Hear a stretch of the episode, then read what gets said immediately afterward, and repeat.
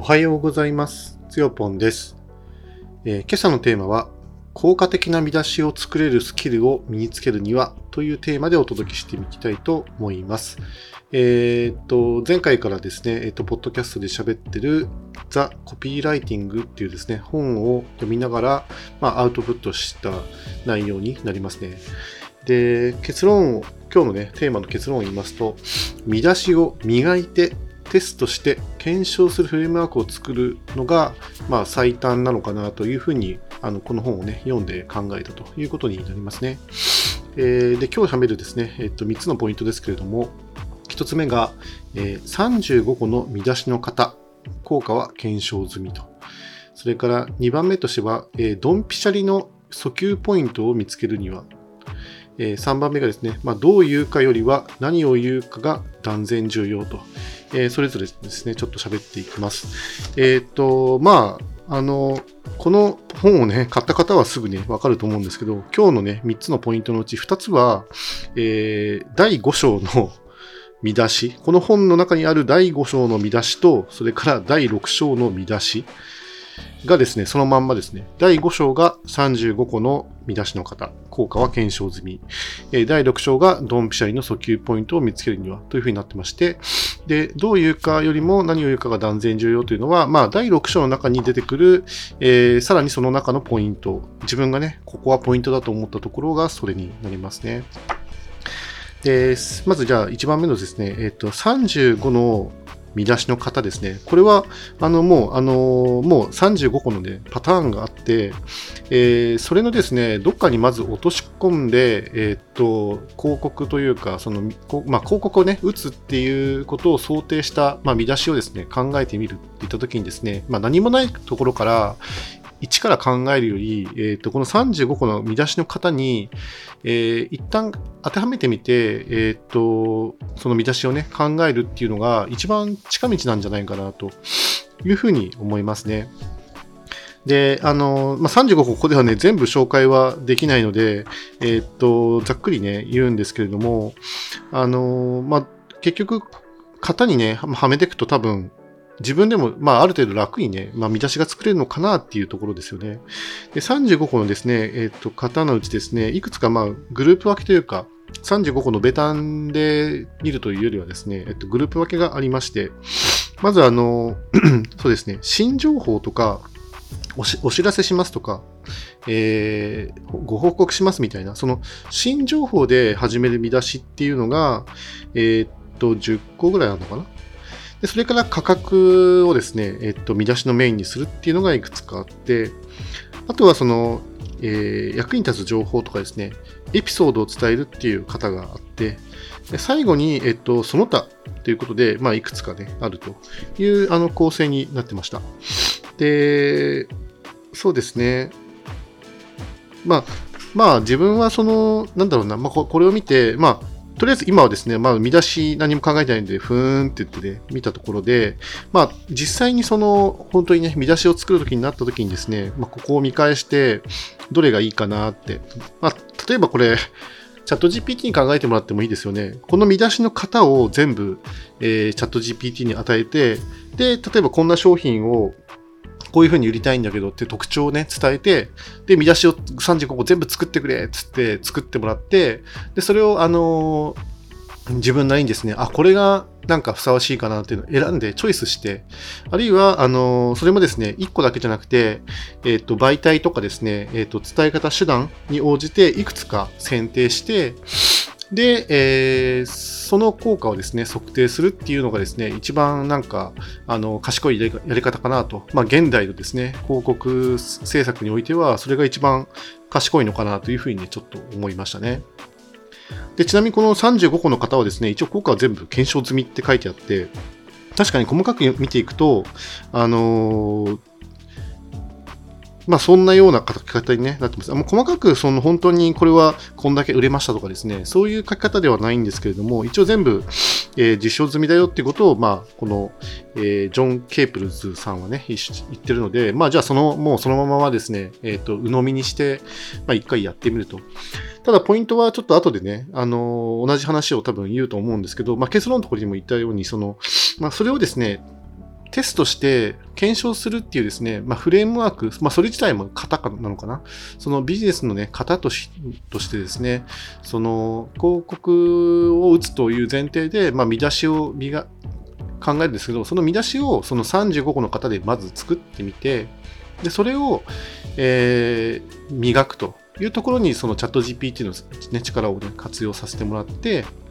で、それを、えー、いくつか選んで、で、実際にそれを、えー、書いて、出して、えー、で、あの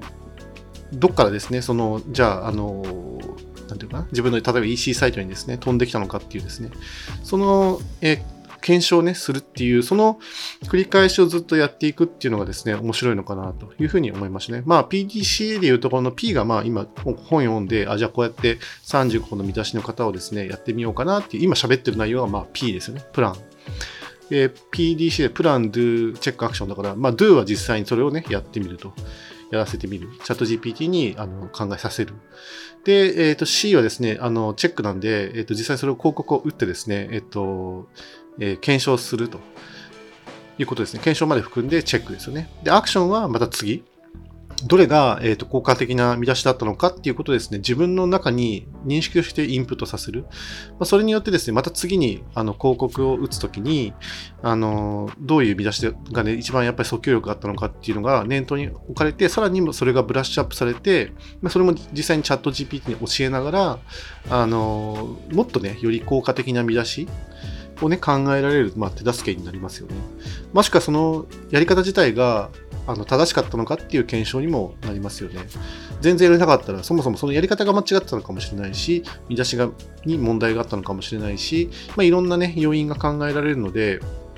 もしうまくいかなかった時はですね、まあ、友人とか、それから実際にその購買しようと思って買えなかった人にですね、さらっと聞いてみて、えっ、ー、と、なんかちょっとここがあのよくわかんなかったんで、なんか手が出なかったんだよとかね、まあ、言わせてみるみたいな、まあ、そういうのをやっていく必要がね、ありますよね。まあ、それも、まあ、チェックといえばチェックなんでしょうけどね。ま、そうやってその、どんどんブラッシュアップしていくっていうのをですね、やるためには、まあ、そういうね、流れを自分の中で作るっていうのが、まあ、スモールビジネスとしてのですね、一つの型になるのかなというふうに思いますよね。はい。それが1番目ですね。35個の見出しの型がもうあるよと。この本の中に書いてあるんで、それをですね、えー、と実際に、えー、使ってやってみるというのをやりたいなというふうに思いましたということですね。で、2番目ですけど、えっー、ね、ドンピシャリの訴求ポイントを見つけるにはっていうところですね。ここちょっとね、まだ私、まだ噛み砕きがね、ちょっとまだそこまでできてない、今みたいな感じでできてないんですけれども、ただまあ、あのー、ここで書いてあることはですね、やっぱり訴求ポイントがずれちゃうと、あの、全然その、広告としてのですね、広告の効果が弱いと言ってて、えー、やっぱり訴求ポイントが正しいとですね、例えばクーポンの返信数っていうのが全然もう3倍ぐらい違いますよとかっていうのをですね、実例を載せながら上げていますね。で、訴求ポイントがしっかりその見出しに入ってる広告がやっぱり一番、あの、クーポンの返信率が伸びてたと。で、訴求ポイントが見出しには入ってなかったけど、えっ、と、その見出しのその先の、えー、キャプションとかにはちょこちょこ入ってたやつは、その次に、その次に、あのー、えー、クーポンの返信率が高かった。で、やっぱりクーポンの返信率が非常に悪かったもの、返信数が伸びなかったものは訴求ポイントが入ってなかった広告だというふうに結論をね、つけていますよね。なので、その、まあ、もちろんその、ドンピシャリの訴求ポイントというのが何かというのは、まあ、自分自身に考えなければいけないですし、まあ、それでもちょっと不足だなと、不算だなと思ったら、まあ、チャット GPT とか使って壁打ちをして、訴求ポイントが何なのかっていうのをまずはっきりさせる。あとはそれをですね、えー、っと、どういうふうにですね、言うか。えー、なあの訴求ポイントねどうやって、えー、っと表現していくかっていうのを考えればいいのかなというふうに思いますね。多分そういうことを言ってるのかなと思いました。で、この訴求ポイントの、えー、見つけるにはの中にですね、えっ、と、一つね、重要なポイントがあるなと思ってて、えー、どう言うかよりも何を言うかが断然重要っていうことをね、書いてありました。で、どう言うかっていうのはですね、ここでは、その、まあ、広告なので人の目に触れるわけじゃないですか。そうすると人の目に触れるための広告のあり方みたいなのは確かに一定の、まあ、スキルみたいなものがね、要求されると思いますし、まあ、プロにお任せしたら、それなりにちゃんと、え綺麗なかっこいいデザインで、えー、納品してくれると思うんですね。だけど、あの、そのデザインにすごく、あの、時間をかけるって出すものと、別にその、フォントもなんか適当だし、えー、レイアウトもなんか変だし、なんだけど、言ってることはすごいなんか胸に刺さるみたいな、どっちがその広告効果がありますかって言ったら、やっぱりなんか後者らしいんですよね、どうやら。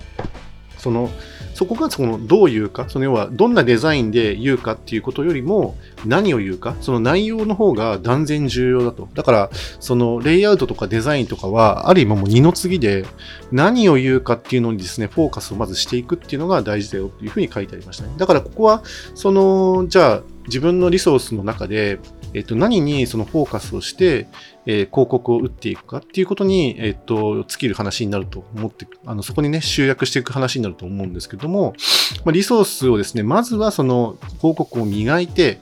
えー、テストするフレームワークを作ったっていう前提の中で、その、見出しを磨くってところに、とにかくフォーカスをしていく。っていうところを、まず頑張れば、その、えー、デザインっていうのはもう二の次なんで、あの、デザインが悪くて、例えば広告がですね、誰の目にも止まらなくて、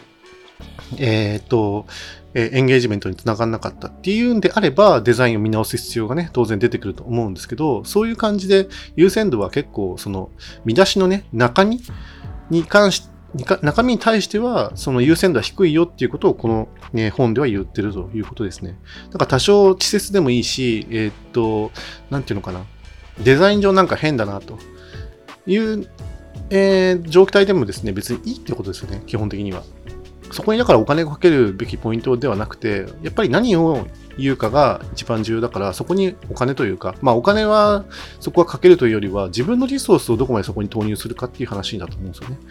ただまあ、あの、もちろんその自分も一度、そのデザインをですね、少しずつ仕事にね、して、そっちもまあスモールビジネスはスモールビジネスなんですね。ある程度まあ、あの、短い時間の中でパパッと、あの、レイアウトを整えたり、あの、一番その時ふさわしいフォントをね、選んだり、っていうのは、まあ、最低限やる必要はね、もちろんあると思ってますね。それは自分がそのデザインをね、やっていきたいという思いもあるので、そこをなんか手抜いちゃうと、このデザインをね、仕事にしようとしてる人間がこんなデザイン出してくるのかみたいなね、思われちゃうっていうところもね、あると思うので、そこはですね、えっと、まあ、それは、その、この本とはね、別の理由で、自分はそこにちょっとね、そのリソースを割くす、割くすね、必要はあると思うんですけど、それを、まあ、ここで多分、この本が言ってるのはね、そのプロのデザイナーに多額のお金を払って、かっこいいそのデザイン広告をね、出してもらう必要性は、えー、そこまで高くはないよっていうことをなんか言ってるのかなというふうに思いましたね。はい。ということでですね、えっと、今日のテーマですね、えっと、効果的な見出しを作れるスキルの身につけるにはどうするかっていうね、テーマで、えー、話し始めたんですけど、結論としては、えー、その見出しを磨いて、テストして検証するフレームワークをま作るというところに、えーと、まずフォーカスをするべきなんだなということが分かったということが、えー、今日ね、えー、ポッドキャストで言いたいことですね。はい。まあ、お話としては以上かな。まあ、あとはですね、雑談というか、ちょっとこ今日のね、えっと、話に関連して一つね、あの昔そういえばってちょっと思い出したことがあって、それをちょっとね、喋ろうかなと思うんですけれども、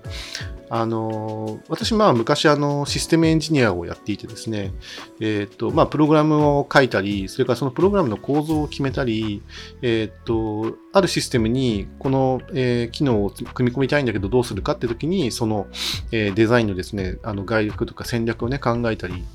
まあ、あるいはその UI デザインを作ったり、みたいなことをですね、と長年やってきた人間ですね。まあ、あの後半は結構カスタマイズがね、多くて、えどちらかというとなんか、その、そういうね、システム開発よりは、だんだんとあの、ユーザー、ユーザーとね、一体となって、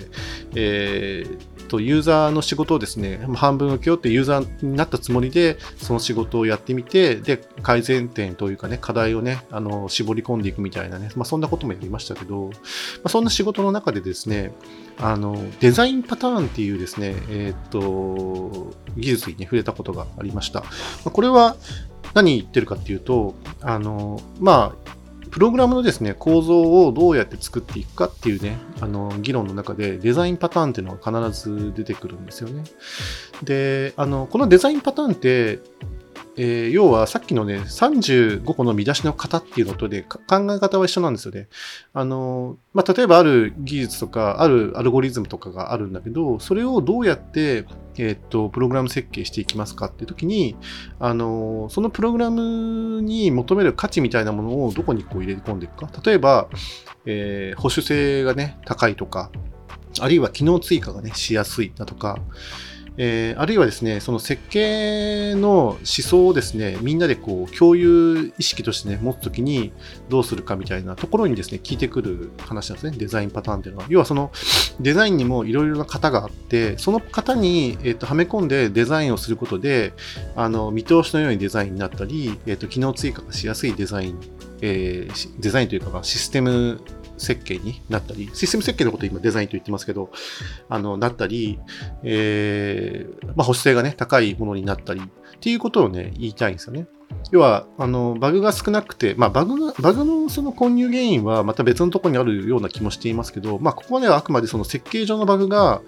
えー、起こりにくいよっていう意味でですね、あの、バグを減らすことにもつながるよってことをちょっと言いたいんですけど、まあ、そういうものがね、実はあったんですよね。